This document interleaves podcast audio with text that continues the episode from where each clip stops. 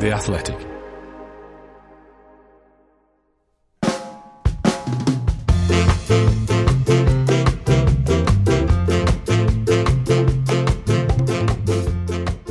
Hello, I'm Dan Bardell. Welcome to 1874, the Athletics podcast, all about Aston Villa Football Club. Joined as ever by Greg Evans and Holly Percival. A little bit of a weird Christmas party at 9am in the morning, but we wanted to do a final podcast all together before the Christmas period. Have a little update on all the things that are going on at Villa Park, although not a lot at the moment. How are we both? Good, thank you. Yeah, I'm good, thanks, Dan. Nice to nice to see you again. Two days in a row. I know, yeah. Well, we'll come on to that. Greg and I did some late night podcasting last night, and it was very, very good. But we will talk about that a little bit later in the show. Holly, you well in your Christmas jumper? At least you made an effort. Yeah, I was. I was going to say, uh, someone's made an effort this morning, and that was me. Um, so I'm very disappointed in the lack of Christmas theme among this podcast. But Yeah, uh, didn't know fine. there was a, didn't know it. there was a Christmas theme. To be honest, so I didn't put anything on. I've actually got a Villa Christmas jumper, so I could have put that on. But then anyone that's listening to the podcast is never going to see it, so essentially that's pointless. Greg, need a COVID update from you. Oh dear. got to be got to be the only place to start. The COVID Yeah. update, late cancellation of the Burnley game. Unfortunately, just as I'd arrived in Birmingham. Um, yeah, what's going on? Is the game on Boxing Day at risk? I think it still is at the moment. It's due to go ahead, but as as we keep hearing from Steven Gerrard in every press conference, um, it's literally an hour by hour um, update. You know, think things change so quickly. Villa are, are testing every day now. You know, it was three day uh, three times a week. It's now every single day, and they're waiting for results back. Um, I think the following day, I think they get that them. So, uh, or, you know, certainly within 24 hours now, I think that there's a speeding up of the process. But yeah, Steven Gerrard was asked to give some team news ahead of the Chelsea game, and, he simply couldn't. You know, the, the one thing that I've really liked about him is that he's been so open, um, and he tries to explain everything that's happening with his players. He just can't at the moment because the situation's so fluid. It, you know, it's changing so often. Um, positive and negative cases have been recorded every day. Um, and what, what's going against Villa is the fact that so many under 23 players have, have featured for Villa. Yeah, I was going to ask you about that. Yeah, this season. So the Premier League look at that and think, well, you know, that, that they're actually classed as first team players now. So uh, I think believe it's 14 players they need to have available to, to be able to get the fixture ahead.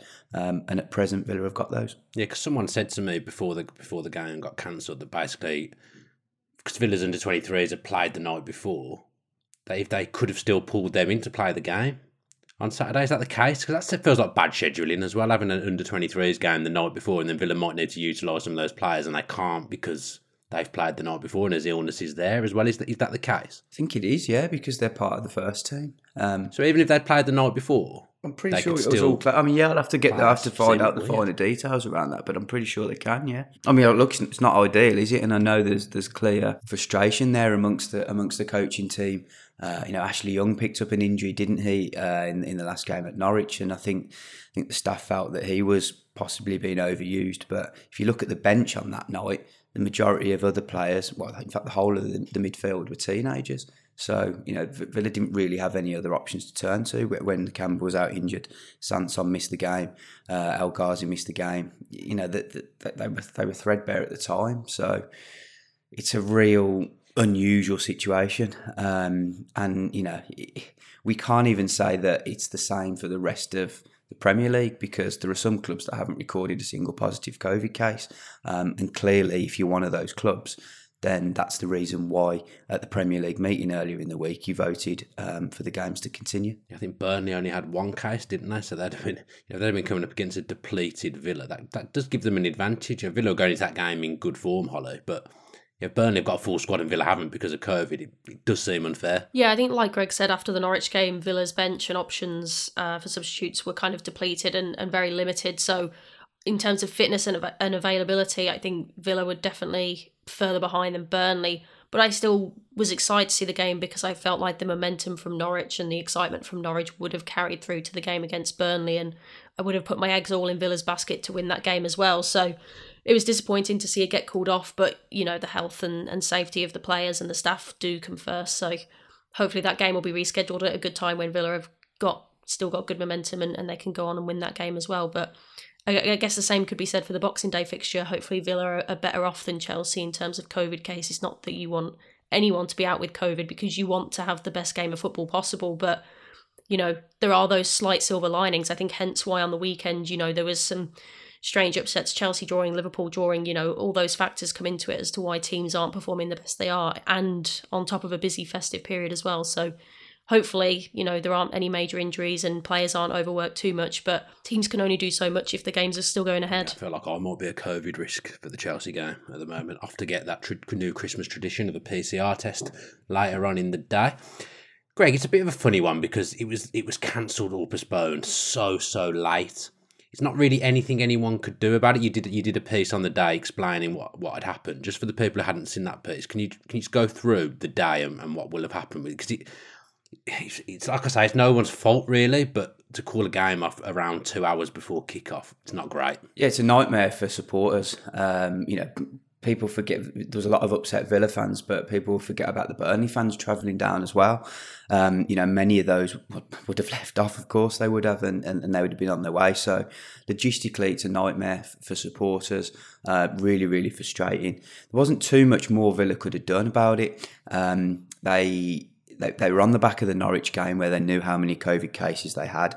Um, they were testing every day, tested on Friday, and were waiting for the uh, results overnight on Saturday. Um, it's my understanding that at 10.30 uh, a.m they contacted the Premier League to ask for the game to be called off because they'd received more COVID cases overnight. Um, Premier League never got back to them until twelve fifteen. Oh, that's mad. Uh, and, and that was you know that was when that was when the decision was made. You know, I had a conversation with somebody at the club at twelve o'clock. 12 noon um, and and their understanding was that the game was going to go ahead at that point by 12.15 the game had been called off so that was just how quickly things quickly turned around um, and look, it was the right decision in the end because Villa would have been absolutely down to the bare bones. And what you don't want to go and see as a football fan is your second team playing against, um, you know, a, a, full first team, or in you know, in even an extreme case, you, your third team playing against an opposing second team. You want to see the best game, and and and as a football fan.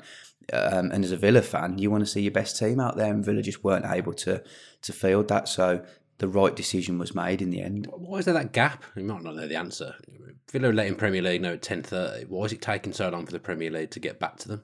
Because time is sensitive in this in this instance. I, I don't know the you know the, the, the finer details around you know how many cases they'd recorded, who was who was missing, you know who was classed as a first team player. That there, there are so much more that go into so many more details that go into it, and um, I think what you've got to remember from the Premier League's point of view is that they've got a lot going on as well. You know, um, I think that you know organising these these meetings they can't just happen immediately. I think they're decisions that need to be sort of carefully analysed.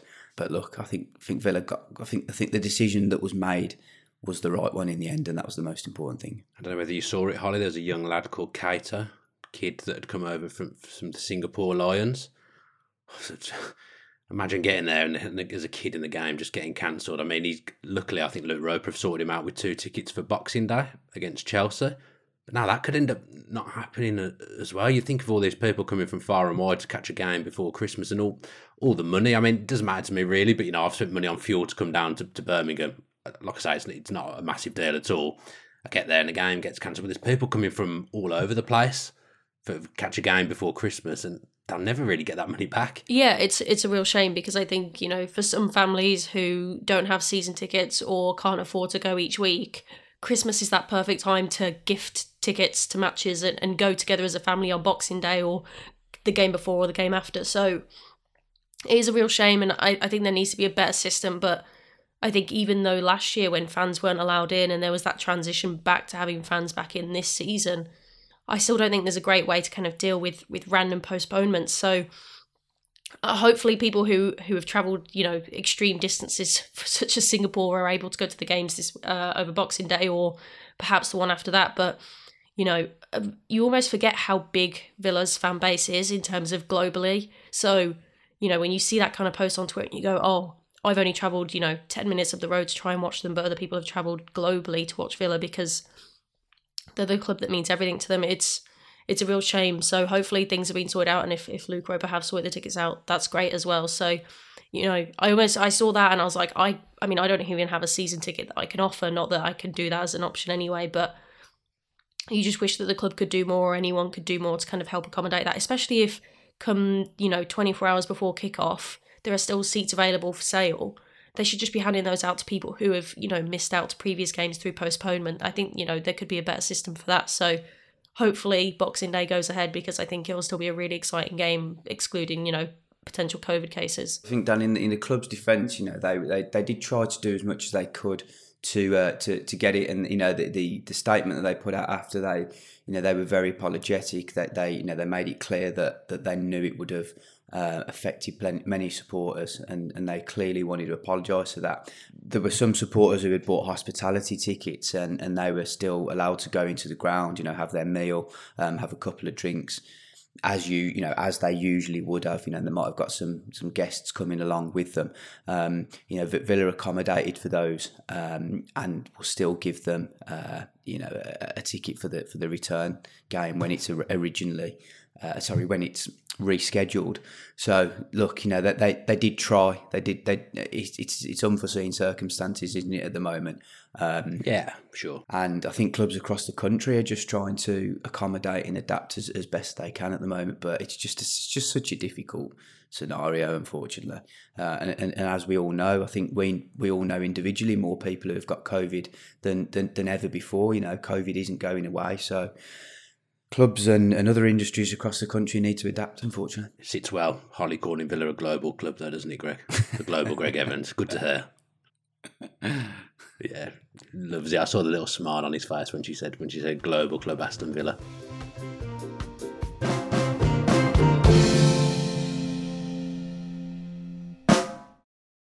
Looking for an assist with your credit card but can't get a hold of anyone? Luckily, with 24 7 US based live customer service from Discover, everyone has the option to talk to a real person anytime, day or night.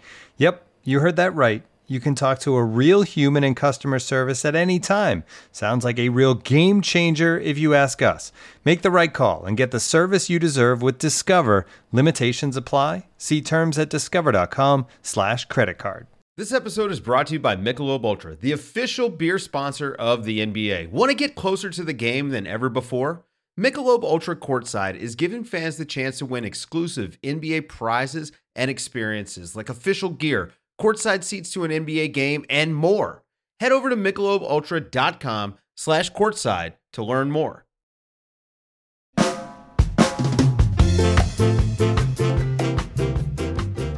Let's hear from Steven Gerrard. Greg's already touched on it, but the load on players at the moment is massive. Gerrard spoke this week about that very subject. My staff and, and people around the club are trying to do our best to, to keep the players in the best situation we can, trying to protect them, trying to um, make sure that we have um, the environment in the best, safest possible way we can. We had a situation at the weekend where one of the players was reluctant to get out of his car because um, he he had some symptoms and he's got a young family and the time. Um, and you can totally understand his view and his situation on it. Thankfully, he was tested after it and he, he didn't have a situation, but that player wouldn't have been available for me on the day. Um, and these are the little situations that people don't see. Not good, is it, Greg? It's not no, because I think what a lot of people forget as well, you know, these footballers they are just human beings as well. You know, they care about their family, they care about their health, and, and of course they do. Um, you know, nobody wants to be picking up COVID at the moment. The, the, what, what I would say is that Villa there's a very high double vaccination um, rate, and you know that they're uh, the players are going through the booster jabs as as and when possible. Um, obviously, not everyone not every player has it, and it, there are individual cases, um, and that's why the club need to take those into consideration. They need to protect them because there is a duty of care there as, as a work um, as, a, as an employer as well. So it, it just shows, doesn't it? It's just it's just a mad world at the moment, and nothing's really changing. I don't know whether you saw the shots of Trezeguet running around Villa Park, just casually doing a few laps of, of the pitch honour. Yeah, I'm super excited to see him back, hopefully, and I, I think he's another player that could thrive under Gerrard if given the chance, and and he's able to come back from injury so quickly. So.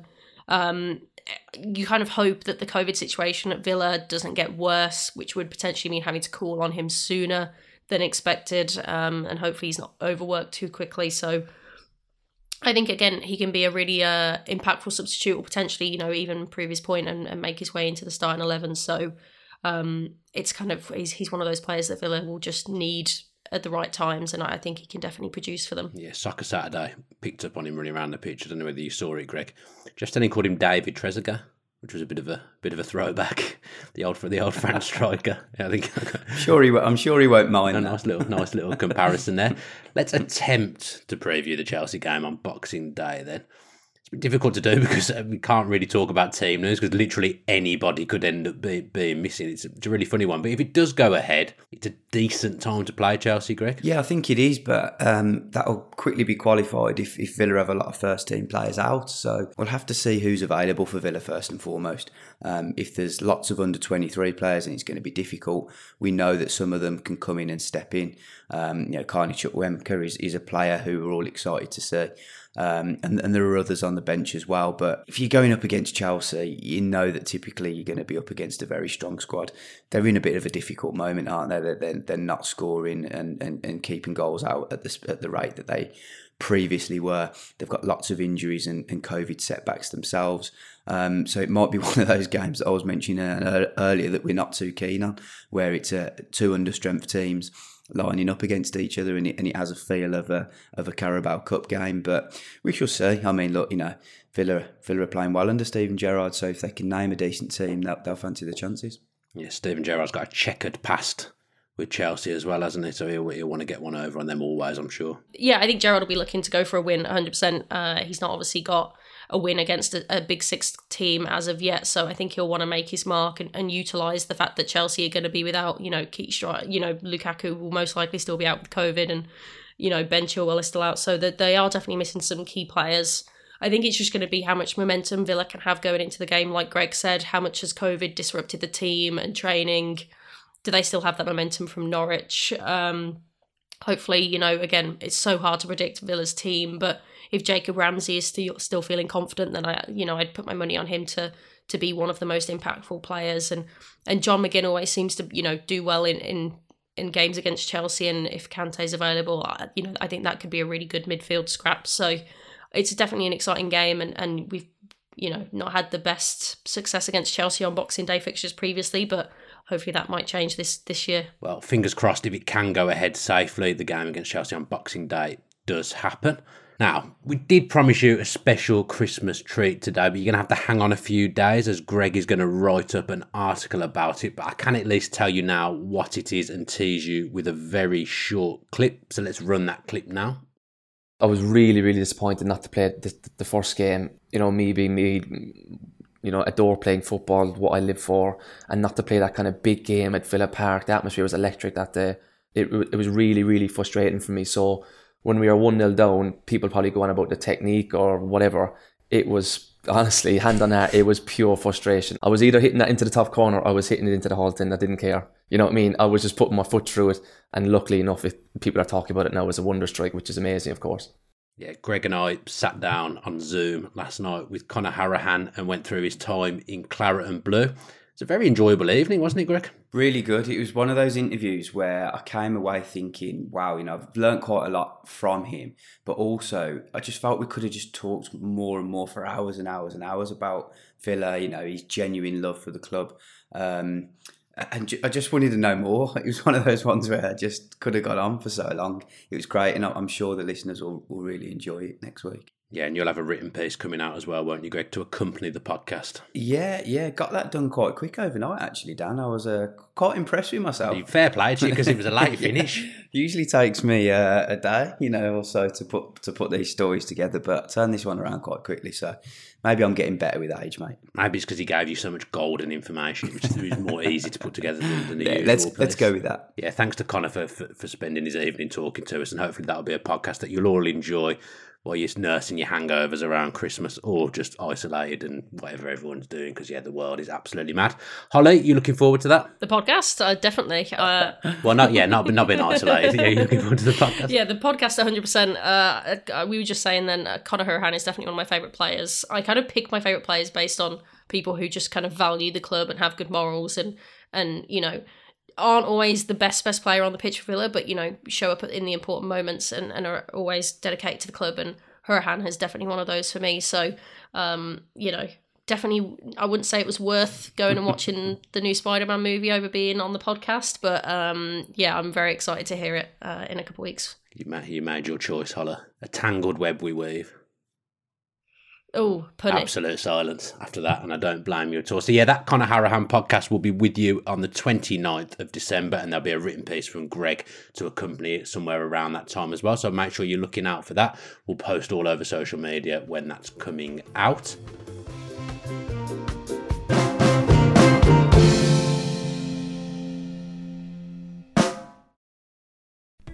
As you've probably heard by now, we've teamed up with BetMGM this season. We'll be using BetMGM lines to make all of our picks, and we'll have special offers for our listeners each week. If you haven't signed up for BetMGM yet, use bonus code The Athletic, and you'll get a one-year subscription to The Athletic, plus up to a $1,500 first bet offer on your first wager with BetMGM. Here's how it works. Download the BetMGM app and sign up using bonus code The Athletic. Make your first deposit of at least $10. Place your first bet on any game and claim your voucher for a one year subscription to The Athletic. See BetMGM.com for terms. U.S. promotional offers not available in D.C., Mississippi, New York, Nevada, Ontario, or Puerto Rico. Gambling problem? Call 1 800 Gambler. Available in the U.S. Call 877 8 HOPE NY or text HOPE NY 467 369 in New York. Call 1 800 Next Step in Arizona. 1 800 327 5050 in Massachusetts. 1 800 Bets Off in Iowa. 1 800 270 7117 for confidential help in Michigan. 1 800 981 0023 in Puerto Rico. First bet offer for new customers only in partnership with Kansas Crossing Casino and Hotel.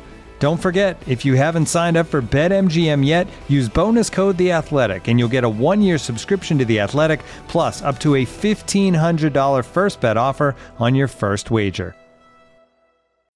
When you need mealtime inspiration, it's worth shopping Kroger, where you'll find over 30,000 mouth-watering choices that excite your inner foodie. And no matter what tasty choice you make, you'll enjoy our everyday low prices, plus extra ways to save, like digital coupons worth over $600 each week. You can also save up to $1 off per gallon at the pump with fuel points. More savings and more inspiring flavors make shopping Kroger worth it every time.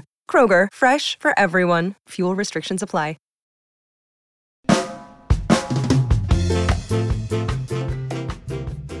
Right, top threes. Top three Christmas moments for Aston Villa Football Club. Greg, I know because you were working so late, you haven't had time to come one. up with anything. got- I You've think- thought I of anything think on the I've got fly. one. Have you got one? I've got one. on, This is a really left field one, and most people will laugh at it. But I think I remember Ross McCormack scoring on Boxing Day against Burton. Burton Albion. Yeah, and I ca- and I thought, times. do, do you know what? Maybe this might be the the the, uh, the start of his of his run for Villa because I have to admit when Ross McCormack was signed for Villa, um, I, I did genuinely believe, uh, you know, as did the people that recruited him, that he would be the guy that would fire Villa back to the Premier League. Um, you know, if you remember his his form in the Championship before. Um, scored so many goals for, for Leeds and Fulham. Rarely missed a game through injury as well. So uh, what actually happened at Villa was a bit of a surprise to many. Um, and yeah, I just remember that day against uh, Burton Albion when he scored and thought this could be the making of him. Sadly, it wasn't. What memories, Greg? Leandro Bacuna scoring a diving header. Jordan Ayew crossed in for Ross McCormack and then them both leaving a month later. What, what times? Great time to be a Villa fan, Greg. We all remember those Christmases in the Championship very, very fondly. Holly, have you got one? Yeah, so I have to admit, mine are definitely both from watching like highlight reels of Villa's previous years because I was definitely way too young to remember both of these games. But, mo- but both of mine are Boxing Day. Um, the first one is the 4 0 win over Everton in 05 06. I think one of the few Boxing Day wins that, that Villa actually have because we don't have a great record on the day. That's, that's what I was gonna. I was gonna pull that because it was a really good goal in What was the game. goal? I, I was trying to remember them. Angel and Baros, loads of one twos, and then they, Angel ended up scoring. I think Mark Delaney scored that day as well. I was going to talk about that game, but I thought it was quite niche, but you beat me to it. I can only apologise. I'm pretty sure it's one of, if not the only, like Boxing Day win for Villa in in the Premier League. So it's it's not the best. Um, and then the other one I had was the four four v Chelsea in 0708. Nick's my other one as well. Thanks, Holla. no, no, no, no, no, no. You, You, go, talk, you talk about it. You go for it. No, you, go for take it. um, I, I can't remember the goals off the top of my he- head, but I know that obviously there was there was a penalty or two penalties, one or two penalties, uh, red card, and just absolute chaos. Um, it remind I remembered it and I was like, I need to go watch it back. So I'll probably do that after this podcast, to be honest, because that was definitely one of my favourite games. That's one of those games that if you switch on Sky Sky Sports and they're showing like reruns of classic games, that game's always on there. I think Shaun Maloney scored two. Yeah, Laursen scored, and Barry got we got a penalty in stoppage time. class game. Were Chelsea down to nine men in the end? I can't. I can't remember. I can't remember if they, if they were or not. Yeah, I, I I don't know, but I need to watch it back after this because it was definitely one of the best. And then there was another game around Christmas a few years later under Houllier at Stamford Bridge. It was 3 3. It was very, very similar. Villa scored again in stoppage time to, to equalise Ciaran Clark. It's had some crazy games at Stamford Bridge. Quite topical as we're, as we're playing Chelsea at Villa Park, hopefully, this Boxing Day. But the only other one I can remember is I don't even think it was Boxing Day, it was just around Christmas, was under O'Neill being 2 0 down against Arsenal. And Zat Knight equalising in, in, in stoppage time on the, on the left foot volley. Do you remember that, Greg? Yeah, I remember it. Yeah. remember it well. You don't, do you? I do. I do. Remember it well. Oh, okay. Your face is telling a completely different story of that of someone who remembers it well. But yeah, hopefully we'll be creating some memories on Boxing Day this year at Villa Park. Gonna do some shout outs now. Greg, did you put a tweet out? Did you put something on the Athletic website? I can't remember what it was that you did. No, no. I just wanted to give some some of our regular listeners the opportunity just to say Happy Christmas to, to people who they feel you know most deserved it. Um, a couple of people got in touch. Uh, Dean Caffrey, he wants to wish Nikki, a friend of his, Happy Christmas. Uh, I think she's also a big Villa fan, and, and he thinks it would be a good booster for her to hear that. So, Happy Christmas to you, Nikki. Happy Christmas, Nicker. Jack, Jack Miller also wants to shout out Dan Matheson, uh, the Villa fan he sits next to at each game. I think he's had some health problems this year um, and hasn't been able to get to the ground since pre lockdown. But Jack wants him to know that everyone's still thinking about him. So happy Christmas to you, Dan. Um, not you, Dan. Dan Matheson. That's fine. That's really. I was thinking that's really nice of you, Greg. Thanks. Uh, thanks. Uh, thanks ever so much. Yeah, and just and just one for myself to to John Flanner, who I think I've mentioned a few times. Um, he's a he's a blind Aston Villa supporter who who listens in most weeks. John's been a very big encourager in in my life this year. So happy Christmas to you, John. Certainly recognise John John's name. He's done done some stuff on the Villa website before, hasn't he? Yeah, he's a, he's a motivational talker as well. So um, somebody who always gives me a lift. Yeah. Holly, is there anyone you'd like to shout out? Um, I was also going to shout out Dean just because him, along with quite a few other people, uh, sent some lovely messages when I covered the Spurs game when Greg was ill and joining the podcast. There's been a lot of lovely Villa fans getting in touch, and it's been really nice to become more involved in the Villa community because that's not something that I really had the chance to do before the Athletics. So I'm very appreciative and kind of really reflected on that over Christmas. Um, and I've been lucky enough not to plug my own stream, but just to have a lot of lovely people come across to Twitter from Twitter to Twitch as well, um, and talk relentlessly about Aston Villa and watch me fail on my four manager's say. So it's been really nice to just really interact with them uh, and kind of get along with so many people, which has been really nice. Yeah, I can relate to the failing on Football Manager streams because the other one I'm doing with my mate at the moment is not going well at all. I'm going to shout out someone as well, Dean Averis, because he listens to all the Villa stuff. He listens to every Villa podcast going. I think it's his first Christmas this year with his with his lad. Um, so yeah, I wish him a, a, very happy Christmas and thank him for the support. And I know he'll definitely be looking forward to listening to the Conor Hourihane podcast on the 29th. That does us then. Final podcast before Christmas. And other than the Conor podcast, this will be the final one of 2021. So you will have to listen to Greg and myself again before Christmas speaking to Conor. But that's it for Holly for 2021. We will be back in the new year. Hopefully, you all enjoy that podcast with Conor that comes out on the 29th. And we'll all be back, the three of us, in January. Crowds or not, we're excited about the direction that Villa are heading in. So until then, have a very Merry Christmas and up the Villa.